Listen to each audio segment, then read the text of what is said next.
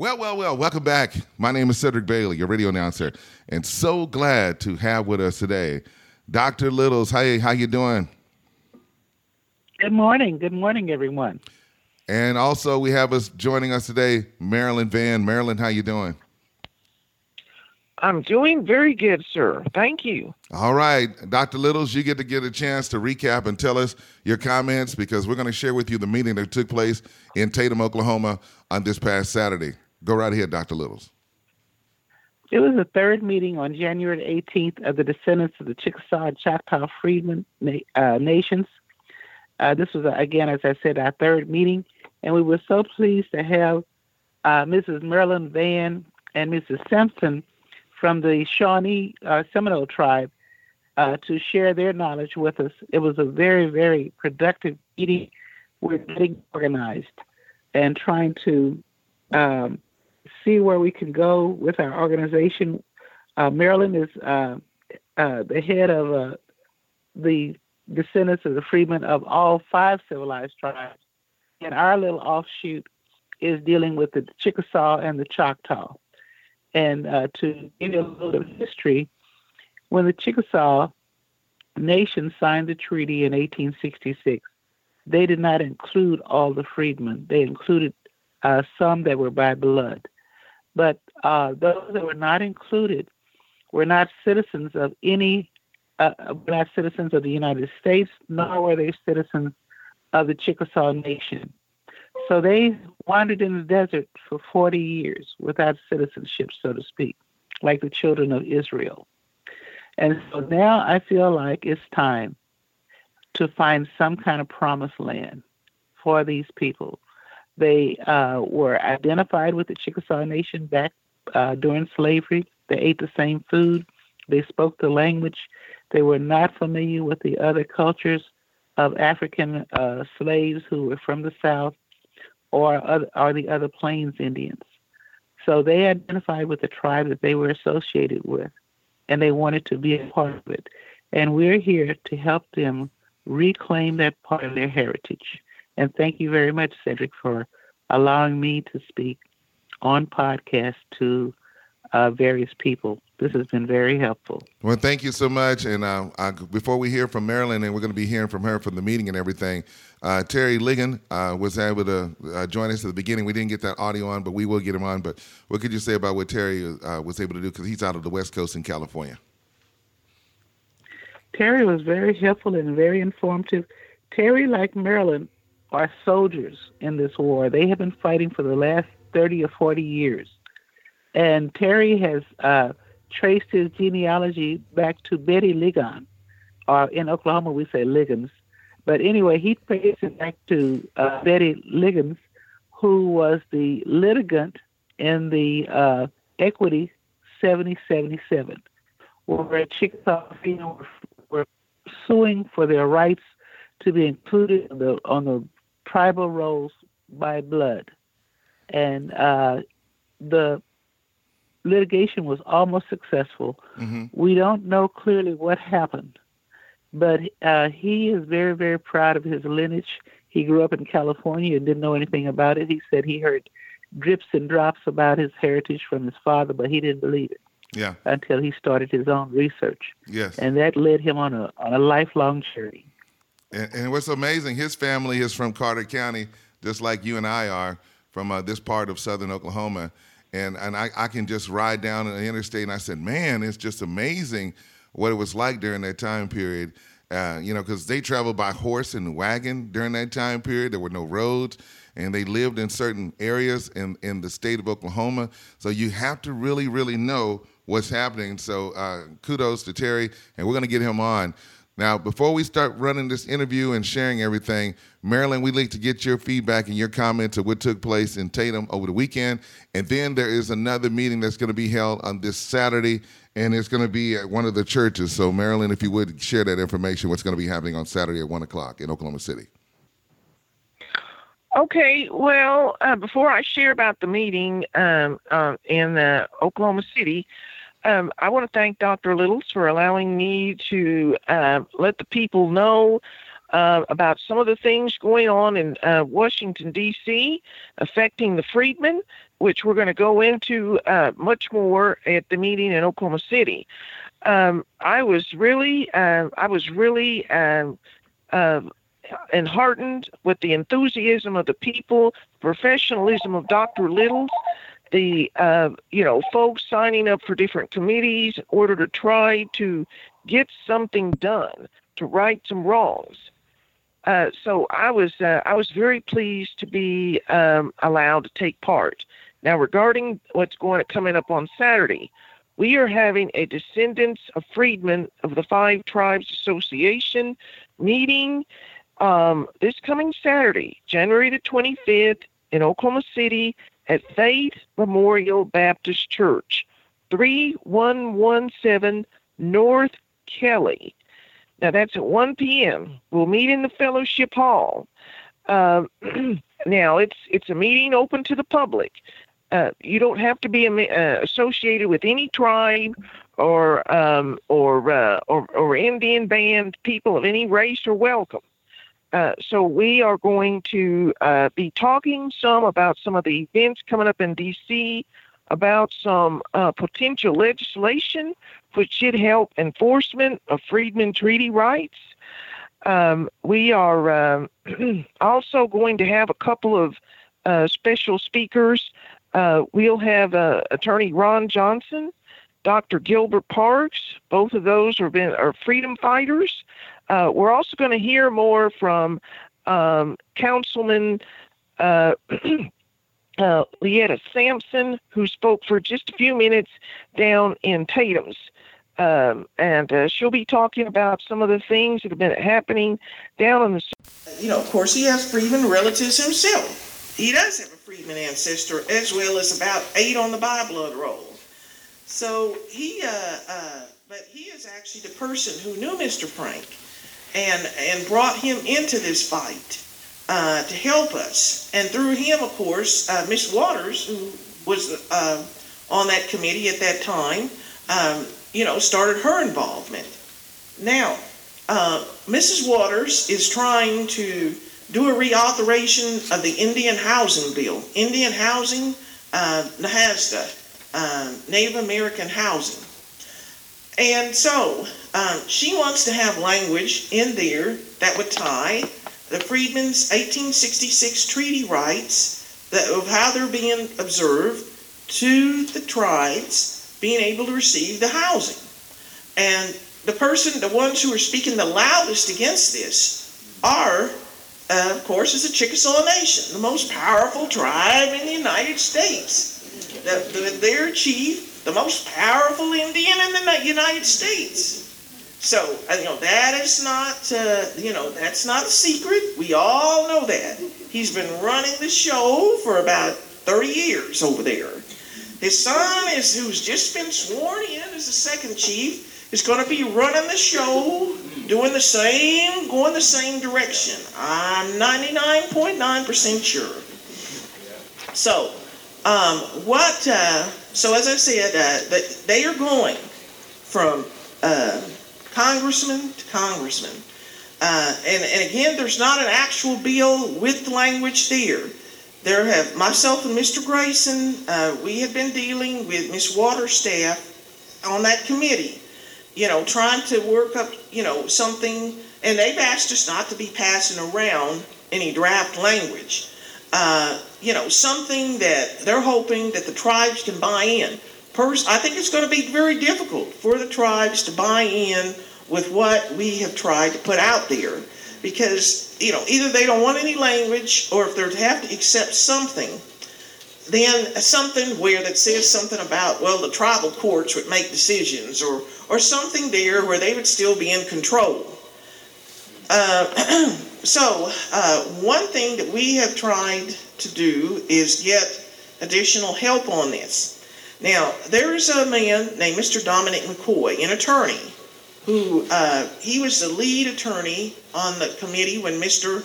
Uh, Frank was was the chairman, and Mrs. Uh, and also I think part of the time when Mrs. Waters came in, he then took a job at HUD. He uh, uh, but in recent years he has uh, uh, he left the position as assistant uh, assistant director of HUD or whatever it was, assistant secretary, to open up his own lobbying shop. Now, this person uh, mostly works for banks, and he charges the banks fifty thousand a month. Now, that's a, and you may think that, and that's not the most highly paid lobbyist in D.C. by far. And so, uh, but what he has done, because he believes in the freedmen, I mean, I personally know this man. Um, and uh, myself, uh, Mrs. Sampson, she's also uh, he's also quietly met with us when he was uh, uh, when he was uh, still employed before he set up his own shop, and he set up different meetings with us, other places. but at any rate, he his charity rate is two thousand dollars a month, and so myself and Mr. Grayson we've signed an agree. I don't say we've signed. We've set up an agreement with him to uh, try to raise two thousand dollars a month in order for this person, who again uh, worked on Capitol Hill for years, to be able to go out and put our, our story out there about who the about the freedmen and trying to push some kind of language so that the congresswoman can have enough support to get this bill through there because the chiefs are passing out checks to, to people. She, uh, the Chickasaw Nation is out there, and they're telling the congressmen, the freedmen are, you know, are actually have abused the tribe. The freedmen are refugees. The Chickasaw freedmen are refugees that were taken in by the by the Chickasaw Nation and hidden from from the whites out there that were that were out there, and they and they got this 40 acres of land, and they're not grateful enough, and they didn't have anything to do with the Chickasaw Nation. That's a story going up there in Washington, D.C.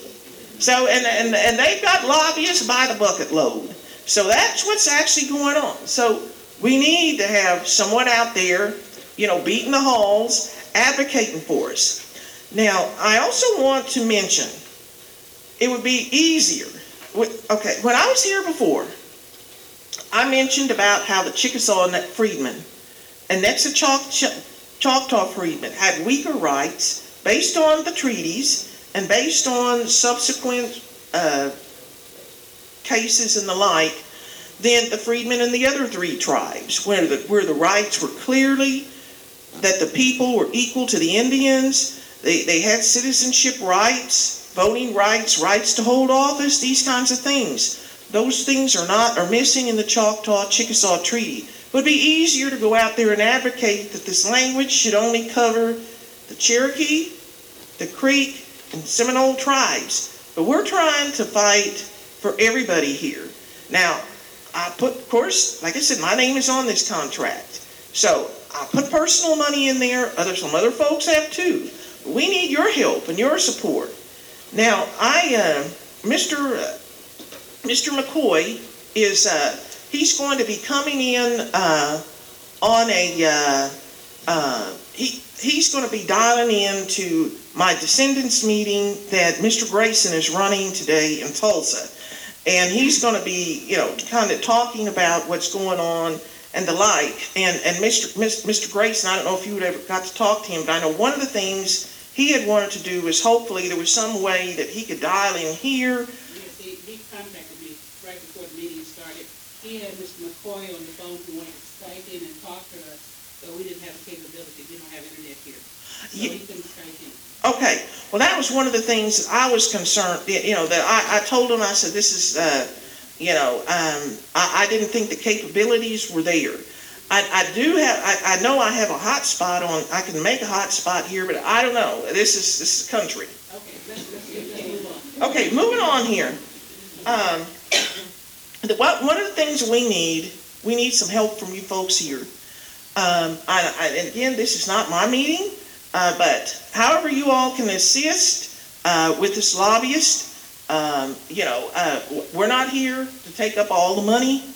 Um, and so, but, uh, you know, uh, whether it's a collection or you all joining Descendants Organization or whatever you all can do, uh, we appreciate it because there's. We'll let the fundraising committee come up with some ideas of how, how we can assist. Okay, well, that's what we really appreciate it. So, but anyway, we needed to let you all know what was going on in Washington D.C. and uh, uh, and with with Mr. Uh, uh, uh, Mr. McCoy, and that uh, we want everybody to be able to get access to housing and the like. So thank you very much. I appreciate it being able to be on this program.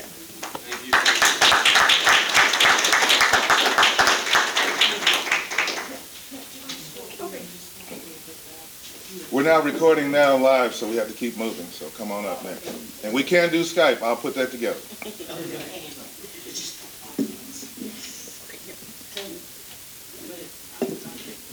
Hello, my name is LeEtta Osborne Sampson. I am a council representative of Seminole Nation. I sit on council, it's two uh, black bands there. We are, uh, we come together collective as bands in our tribe. And I'm from, I'm the band chief of the Caesar Bruner Band.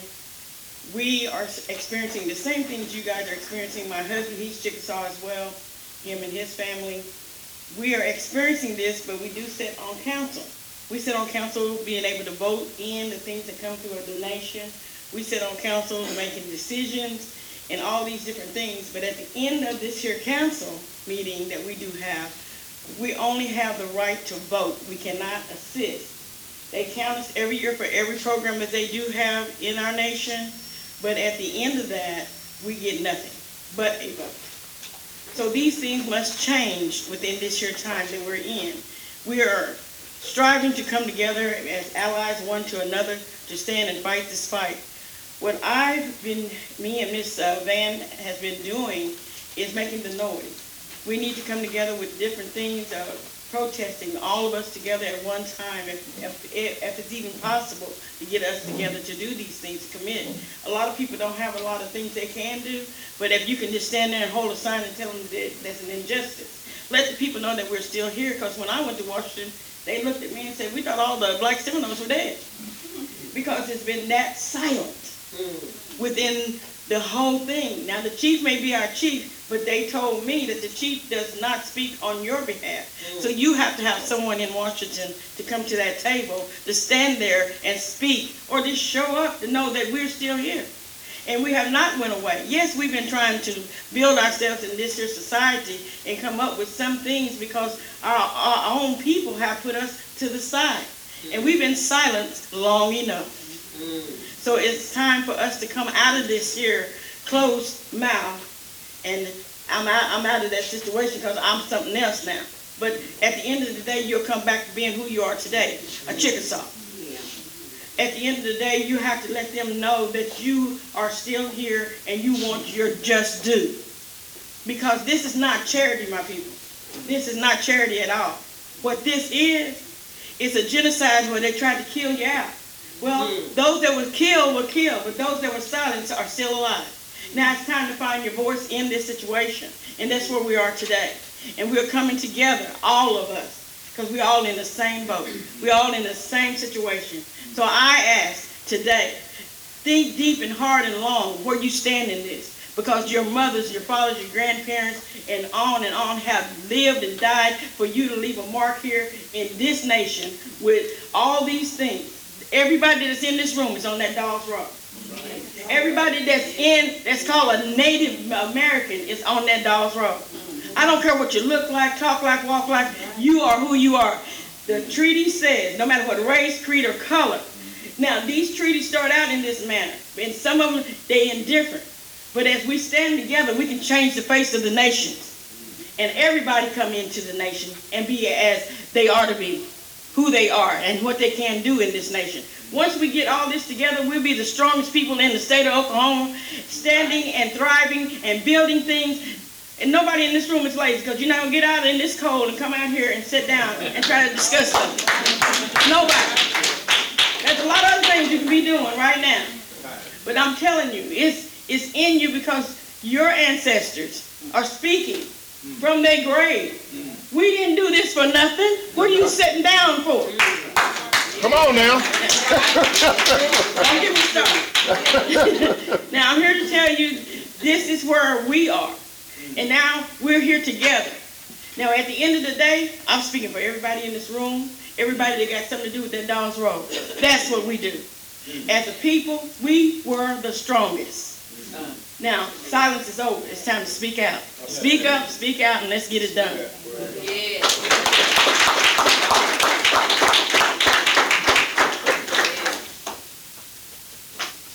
that was a tribute to Martin Luther King.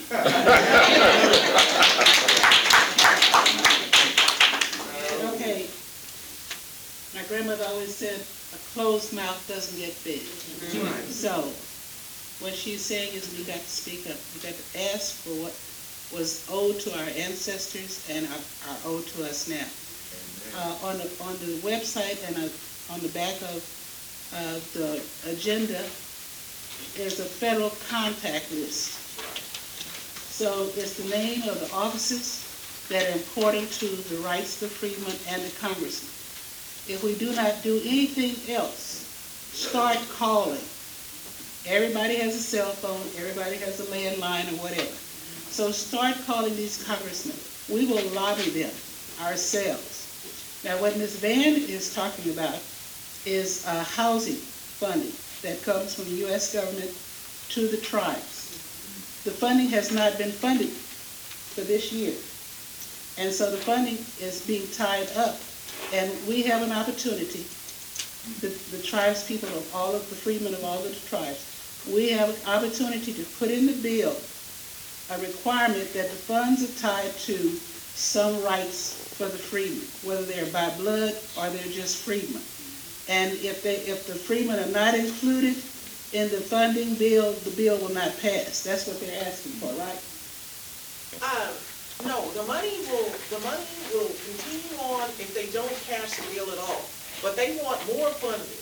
They, they can't, they can't get a better deal than what they have. They're, they're asking for an additional. Yeah, they want additional funding and additional programs.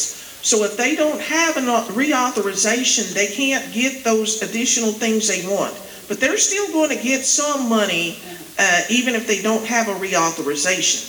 So, yes, so what we want, what we want is, uh, what we want is a new bill that will tie the money to the freedmen. But, uh, if there's not a bill, a new bill passed at all, you'll get the same level of what they've got right now. You'll get the same programs. They won't have new programs, uh, and other things that they want.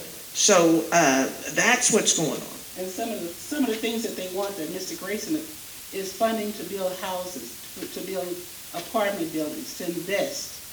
And so if the freemen included, you have the right to that funding also, to, for investment money. That's correct. If we can get that done.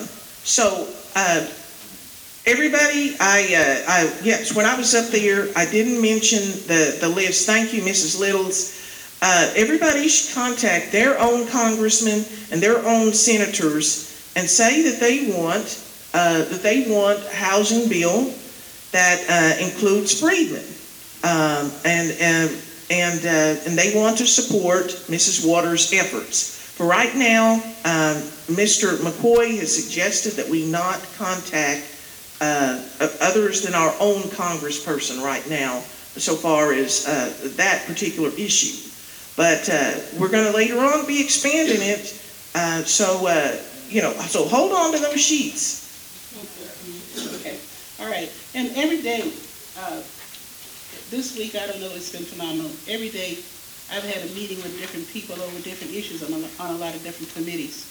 And so we were having a meeting in a lawyer's office for an entirely different uh, uh, problem that we're working on. So as I was sitting there talking, I had a phone call in from from a gentleman in, in Washington, D.C., and we were discussing the freedmen over the phone while I was in office with the lawyer. So I saw the lawyer's eyes light up.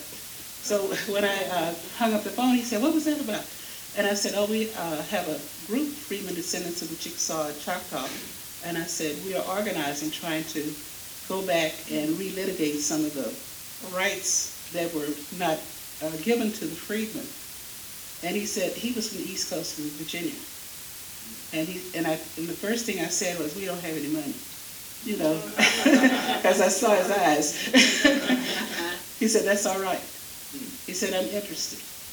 Uh, we're going to have a discussion. So we might have one lawyer. Okay, we'll probably need several. But as I said, every, every day, the round goes higher and higher. I meet somebody every day who uh, is a, is an asset and somewhat, someone that can help us. Okay, all right, um, I have a question. yes. She was, uh, you was, you was talking about contacting our representative. Well, my question is, is there like a general statement that we should all use that you can have to send to everyone? Because my statement may be different from his and his may be different from hers. And so that way, we're all saying the same thing when we make that phone call instead of saying our own individual thing. That's making me question. Well, yes, there, yes, there, there, there could be one. Um, it's something I really didn't think about, uh, like say, setting up like, kind of like a draft statement for, for people as a guideline. Uh, can, and, and I understand that some people might, might not be sure they're saying the right thing. But yes, uh, I I can, I can kind of, I can draft something out and we can, uh, and we can get this out, sure. Yes, yes. Deb, thank you. That's a great suggestion. If you have a question, raise your hand, because we, we're recording this and people are wanting to hear this if you couldn't make it. Thank you. Um, our daughter, uh, is, uh, she lives on the East Coast in Virginia, and, um, her name is Stephanie Finney. She works for the government, and she is a descendant as well, and she's been working on some things, but she wants to be involved. She has a PhD, uh, works for the government, and so, um, I told her that I would let you guys know, so whatever she can do to help, she, she's more than, than happy to help. Okay. Uh, Most of the, uh, most of the committee meetings will be by conference call. So we can have anybody from anywhere in the United States. I, I added uh, someone named Shelby Ward. I I added someone from Seattle, Washington. Uh, She wanted to be on the legal committee. And so I added her.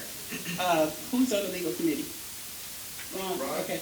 Yes, we, we added, um, I, I think she's in law school. And Sue's on there, but we, we added someone in Seattle, Washington, who sent me an email asking.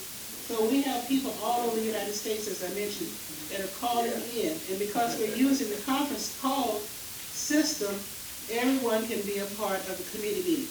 How many people understand the conference call system? Okay, every committee is gonna have their own telephone number. There has to be one person who is the chairman of the committee. They will be, they will be given an ex- access number, code. And then they will, um, give out the, the, the individual phone number for that committee to everybody on the committee list. And the- they will be given the access code.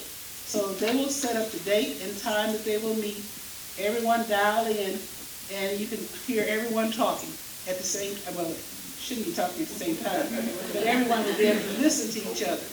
So I have put that, all of that information in the agenda of how you use the conference call system. I would like to be included on every co, or every telephone, uh, conversation that you have as a committee member. That doesn't mean I'll be participating, but I would just like to make sure that everything goes smoothly, okay? Okay, there's a question. I have a question for Ms. Vann. Um, so because of the treaties of 1866 for the Chickasaw and Choctaw freedmen are different, um, how does the language in the NAHASDA bill um, differ for Chickasaw and Choctaw freedmen? Question for Ms. Vann? Yeah.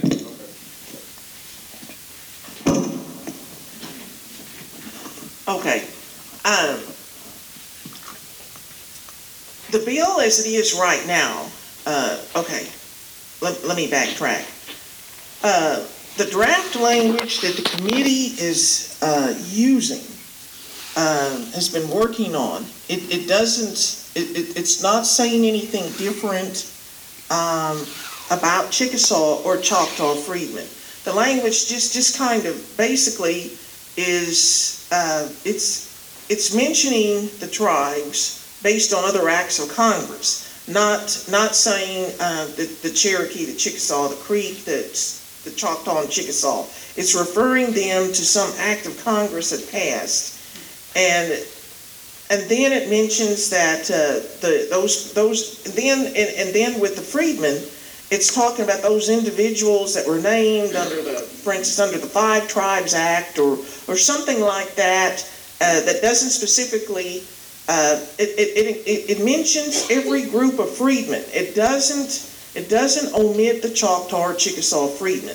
The only reason that I brought it, the only reason that I, when I was here before, you know, I kind of mentioned why the situation of the Ch- Ch- Chickasaw freedmen, from a legal standpoint, uh, and even the and even the Choctaw freedmen, that you know, the rights would be harder to litigate in court because based on how the treaty rights were, were set up, uh, you know, the but but the bill itself, the proposed bill, or what the what the staff people are working on, it doesn't it doesn't differentiate between the freedmen of any of the tribes.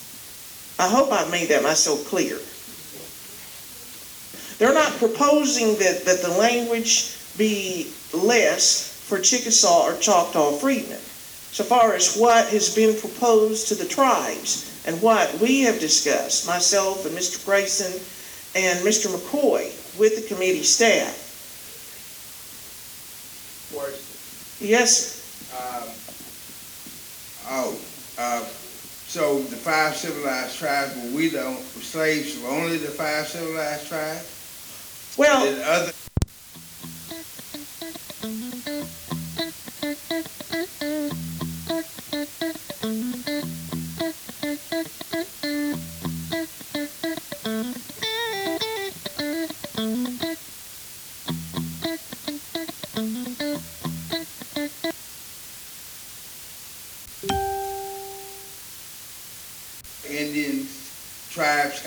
slaves? Sort of. For instance, your Comanche, your uh, uh, your Comanche, your Kiowa, the uh, Apache. Those three tribes are down here in South Oklahoma. They had captives that we were mostly whites or Hispanics, but they had captive rolls, and those people got allotments. They didn't have treaty rights, but none of those tribes has ever tried to put those adopted people out when they set up their constitutions, it said something like uh, a captive would be, uh, let, us say they had a person on this captive roll. He would be a full blood equivalent. Now, that wasn't based on a U.S. treaty, that was based on the decision of the tribe. So those people have full rights, certificate of Indian blood cards. So uh, it's, it's only the ones where black people were permanently enslaved that there was a need for those treaties and went to war. Kiowa didn't go to war uh, uh, to keep uh, permanent slaves. I mean, again, those were captives. I'm not saying that there were no black captives, but the, the blacks were treated differently. Yes, sir. But all the treaties are different, and Mr. mentioned, the most punitive, the most punitive language in the treaties was for the Chickasaw and the Choctaw. And they did not give the freedmen full rights of citizenship in the tribe. The Cherokee uh, did, and that was the basis of the lawsuit. So for each tribe, one of the reasons we formed this group is because we're going to have to approach getting the rights for Chickasaw and Choctaw in a different manner than the Cherokee okay, because we have to go by the treaties. Now, we're in a very, very good time because the Chickasaw and the Choctaw and all the five tribes are fighting the governor because he's trying to take more money from them. So, so they have an advertisement campaign going on about what good citizens they are, how they revere treaties, that treaties should be upheld, and they also are, are, are, are talking about what an asset they are to the state. So since they're trying to project such a healthy, positive image, this is a good time for us to test that image.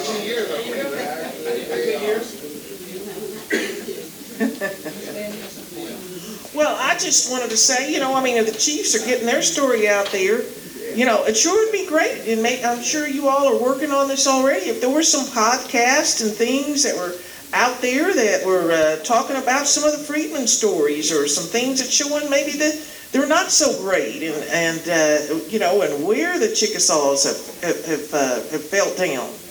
I want to add something on that. When you when you said this, I'm just watching and paying attention, and everything I do, I'm putting God in the midst of this because we have to have Him. We have to do what our parents did. They always prayed when they was out there picking cotton and, and working hard. So what I'm willing to do out of my own personal pocket is bring my photographer up from Dallas. And what I need you to do, like, where's Gary at? Raymond, you got your book with you? You got some pictures?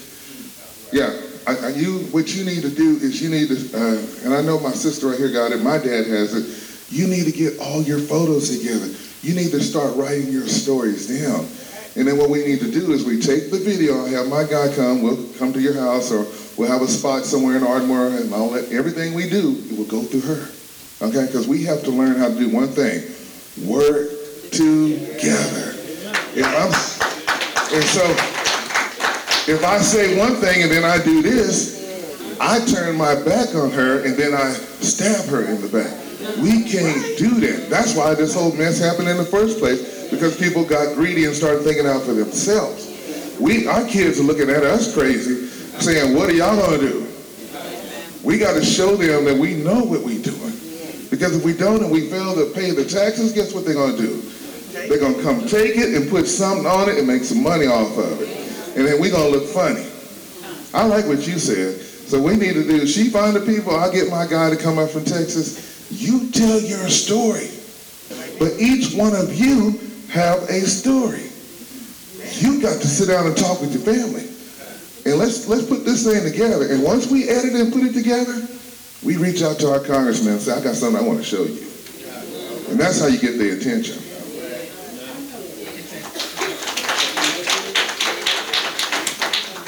Not, not only talk, talking to each other, but where I like to do is Governor Aditory has made a statement about you as a people, that you are refugees.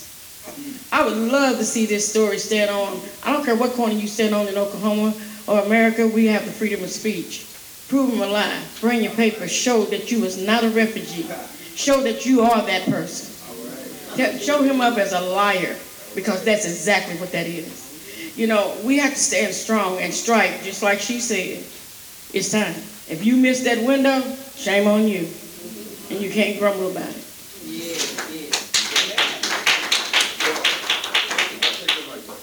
Go ahead, Marilyn, go ahead and say something. I know I see you itching over there. Oh, I'm not. I'm not itching to say nothing. Look, I, I do want to say. Uh, okay, I will say that, uh, like, when myself and Miss uh, Miss Sampson and Mrs. Uh, uh, Brown, we went to D.C. and we and Miss Brown had made a, a video, and uh, th- this was during the time when the Cherokee Nation had froze the, the Cherokee registration, and they and there was just a few freedmen that they were recognizing as members with voting rights. And uh, they wouldn't register the children, and, and so like you know, she was showing like one of the one I think it was like her little niece who needed to be able to go to this uh, clinic, and and and and she was uh, needing medical help and and everything like that, and, and was showing that to some of the Congress people. And so yeah, stories of people in need. Uh, uh, and, and things like that. That that makes a difference. That makes a difference. So Yes, I'm Anita McGee, and uh, I have this letter here in my hand, says Department of Interior Commission to the Five Civilized Tribes. And my great uncle Neil Bruce, we're from Texas, East Texas, like Decatur, Cass County, Davis County, and around. My thing is, I have a question for Ms. Vann or Ms. Biddle. What's the difference in a Mississippi Choctaw rather than just Choctaw? You're not as a God's commission if you were in Mississippi. That's why I say, yeah, yeah, this paper showed that he rejected, but how can I take to help reverse it? I mean, Uh, Okay, let me, let me explain just a little bit about the Mississippi Choctaw that were on the Dawes Rolls. The, the, the, uh, they had, uh, they had agreed that some Choctaws had the right to stay in Mississippi and, and they would receive some allotments. Almost none of them received it because the white people would just run them off the allotments they got. So then the federal government said, well, let's bring these, some of these people to uh, Oklahoma. So then they said that they could come to Oklahoma. And then they, but then when the people got there, and they said, well, we're only going to give the allotments to full bloods, who they decided was a full blood. Wow. Not this, so about 200 people got on the Dawes rolls as Mississippi Choctaw. They had to be full bloods to be on the Dawes roll here and to get the 360 acres of land. Uh, but th- those are not the people who are the Mississippi Choctaw that never left the, uh, Mississippi and stayed there and eventually got federal recognition as a half-blood tribe. Uh, the way they, uh, based on federal law, you can be a half-blood Indian community and legally, if the federal government recognizes you as that, and be a tribe. So they have to keep their blood quantum at a half-blood for that group that's still in Mississippi. So they're all either a half-blood or on up. So, Miss Miss Vann would my, my next question would be, would this group even benefit me then? Because, I mean, he filed this application over in Muskogee back in nineteen oh two. Okay, so did the person get a Dawes roll number as a Mississippi Choctaw here?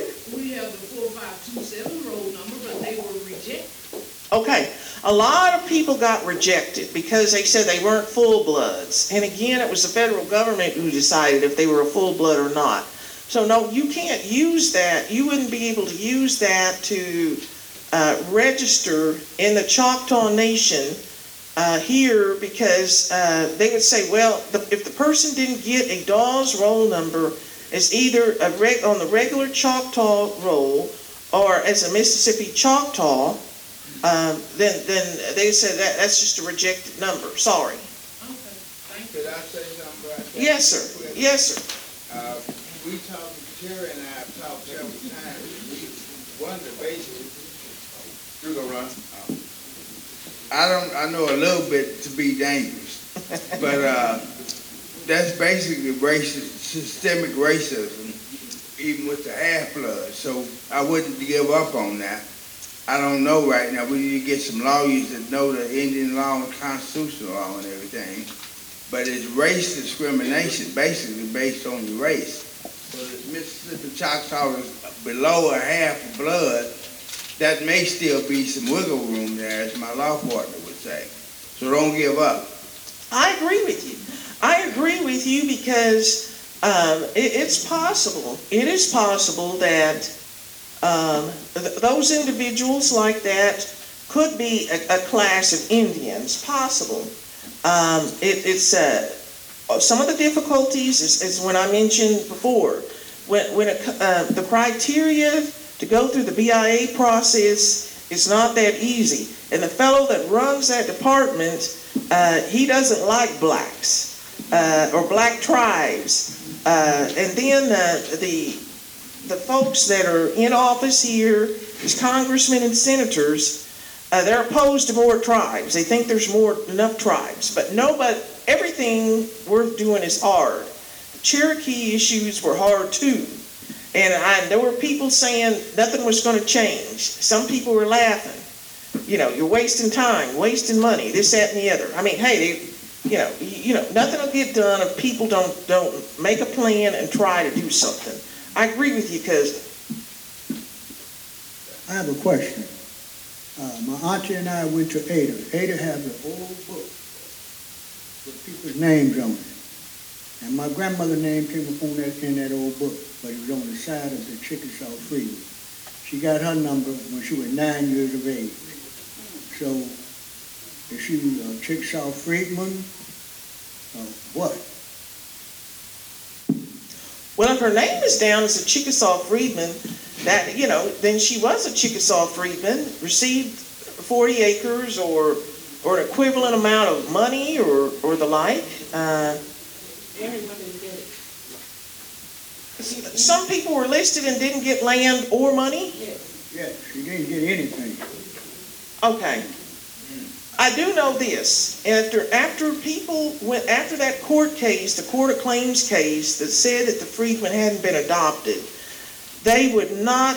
Uh, they they wouldn't. pers- Those children born after 1902, they wouldn't give them a roll number um, and an allotment. Now that uh, now it, it's it's only tried that that's the case. The other tribes where uh, The freedmen were definitely adopted. There are children that were born up until 1906 that either received an equivalent amount of money or land or a mixture of both. It's only the Chickasaw freedmen that they were cut off and, uh, if they were born after 1902.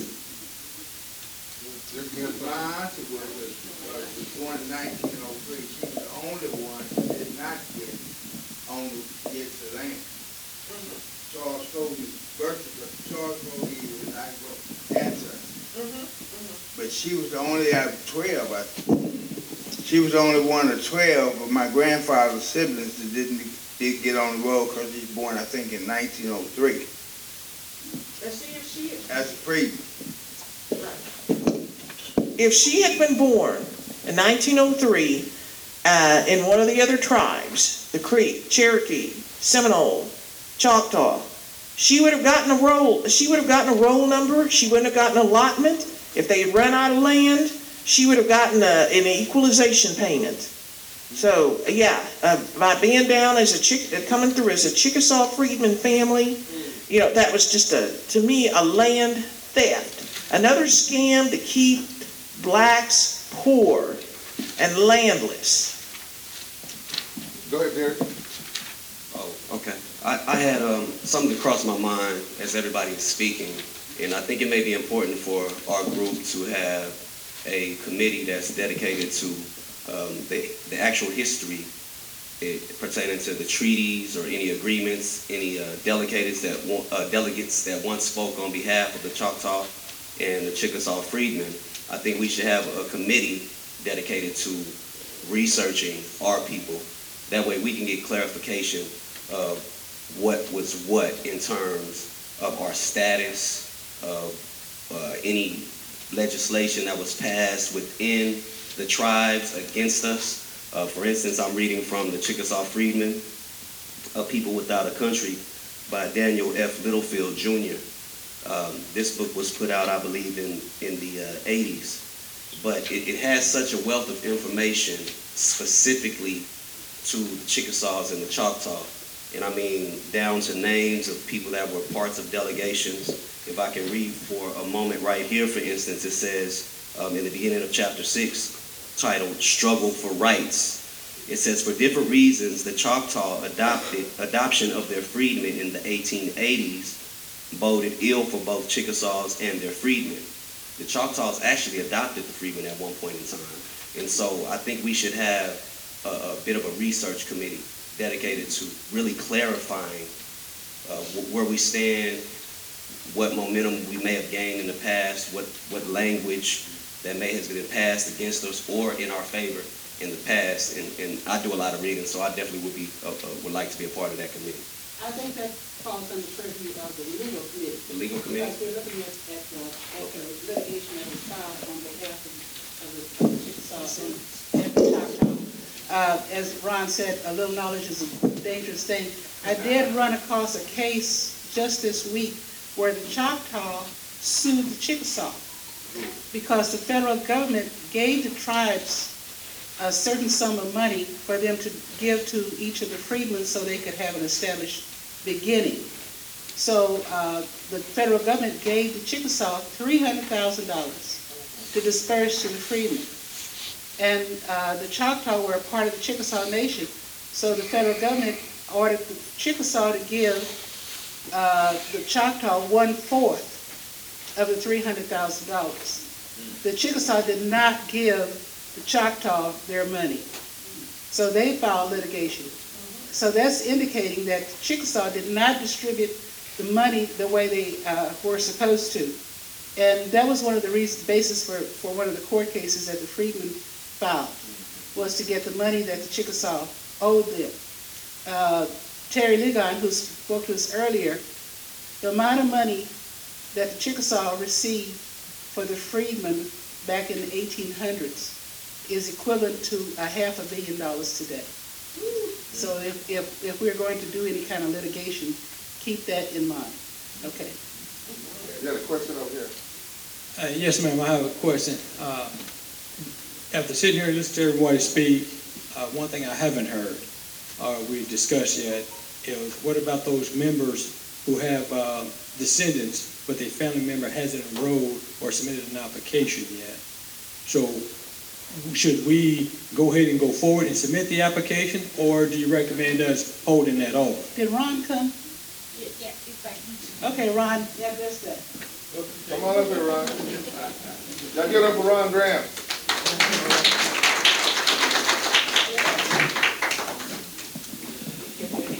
Oh, okay. Excellent question, and I was concerned about that while, while I was sitting back there. Absolutely. Folks, put in your application for citizenship.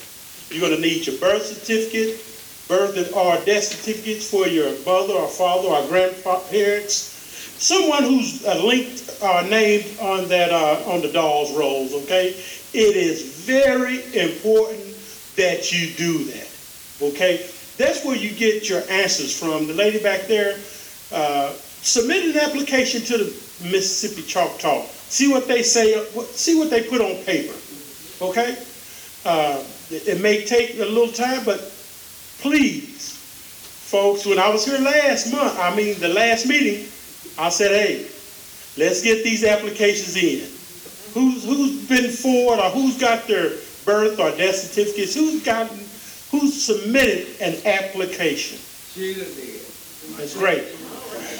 Please submit the applications. What happens if it's denied? That's the, what happens if it's denied? That's the question. Absolutely. If it's denied, you will have your answer on paper. Okay? Okay. I've been denied twice. Uh, the first time I was denied, I appealed it. Anna Okay. Tubby went back and denied it again. Oh. All the evidence is there, even with the blood percentage of my great grandmother. At that time, she was eight years old. And she was like half Chickasaw. On the Dawes Roll? On she the had- Dawes Roll. On on the By Blood Roll. And was that a, I'm sorry, was that a citizenship application or a CDIB card application? Do you know? I put in for both and it was denied. I, I would love to see those papers. Okay, I'd just like to say that, uh, that I, I do have a lot of mine, I am with the Chickasaw, so I'm here where I need to. Uh, my daughter did, I talked with her last night, she did work in that department. And she had told me that the reason they are denying it is there's a window that you have to, and with, if you're within that window, then you are accepted. But at the time, she couldn't tell me what that window was. And she said it's a very short window and maybe about 20 years. And you have to be connected to someone within that window. I've never heard never heard of it. What we have to do is uh, look at their laws, see what type of citizenship application, just like the Creek Nation. Okay, I have submitted my citizenship, hold that thought, sir. Uh, I have submitted my citizenship application with the Creek Nation. Got denied. I appealed through the administrative part, through, uh, before the citizenship board. Okay? They denied me again. Now I went to, through the judicial court. Okay? There's something in the Muskogee Creek Nation talks about citizenship, which is Title VII. It tells you all about how do you uh, submit an application, the process you do, uh, uh, your, your due process. Okay? Right now, it's, I'm in court with the Creek Nation, with, in their court. Okay, I gotta go to their court, and then I, I can even appeal to the uh, Creek Nation Supreme Court. Once I've done that, then you take it outside to federal court, okay? But you must uh, exhaust all your remedies within the tribe. You, you've got to do that, but it first starts with your application, your citizenship application. You've got to submit that. Yes. Yes, I wasn't in attendance last time, and uh, I wanted to know, uh, where, where can you obtain that application? You get them online now. You get them Got it right online. There you go, right there. That's what I'm talking about, service. All the five tribes are online. They are online now. The, the, for the Creek Nation, uh, you can do it right online. DNF is actually 15 pages, but, uh, please I, I don't know how many the, the other tribes are, I can't remember, but you can go online and, and, uh, fill out those applications. Make copies, however you want to do it. And if you need any help with that, I will help you with that. I will spend the time on the phone. Uh, what's your name, your, your number, address? We can fill it out online and I will email it to you. All you have to do is get your birth and death certificates to anyone that's leading up to someone on the Dawes Commission. Y'all give him a hand, okay? Now listen, this is Dr. Little's gonna tell you what to do. I'm leaving my cards right here. We have recorded this whole session. By Monday, I will have this up. Who drove from Ardmore that came here? Raise your hand. All right? Ardmore people. All right, give them a hand, all right? You came from Seminole? Where are you from? Oklahoma City. Where's Oklahoma City at? Let's give Oklahoma City a hand. What other city do we have that came here today? Where'd you come from? You're from Dallas? You heard about us in Dallas, all right? Good. How about you?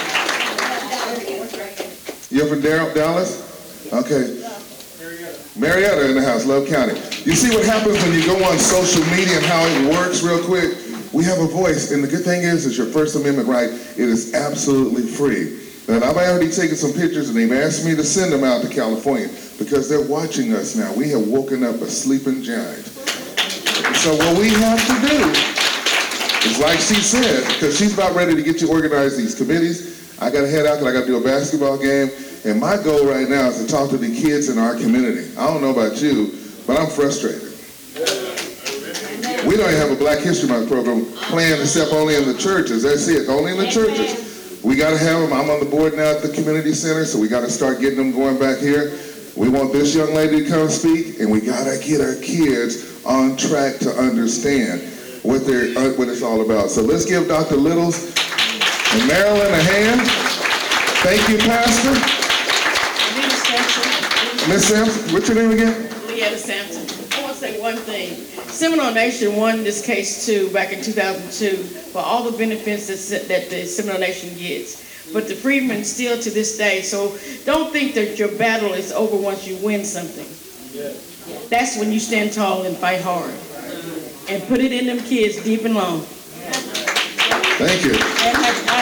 Also like to introduce my cousin. She's here all the way from Muskogee, Oklahoma. All right, Creek Nation in the house. Glad to have you here. All right, and, and uh, Cedric brought up a very important point. Our, our children are behind showing, pants sagging, drug using, gang bangers. They need to understand the grandeur of their past. If they read some of the letters that the freedmen wrote, there was a freedman named King Blue coming out of slavery. He was writing with the eloquence of Thomas Jefferson. They fought for their education. They wanted to read and write. They wanted to be literate. They wanted to be contributing citizens. They weren't asking for a handout. We're not asking for a handout. We're asking for our history to be revisited and fulfilled. Amen. So that's what we're asking for, is what our ancestors were denied. We want to continue their legacy. We want to know that they stood for something, that we understand the struggle, and we are going to uplift them through us. All right.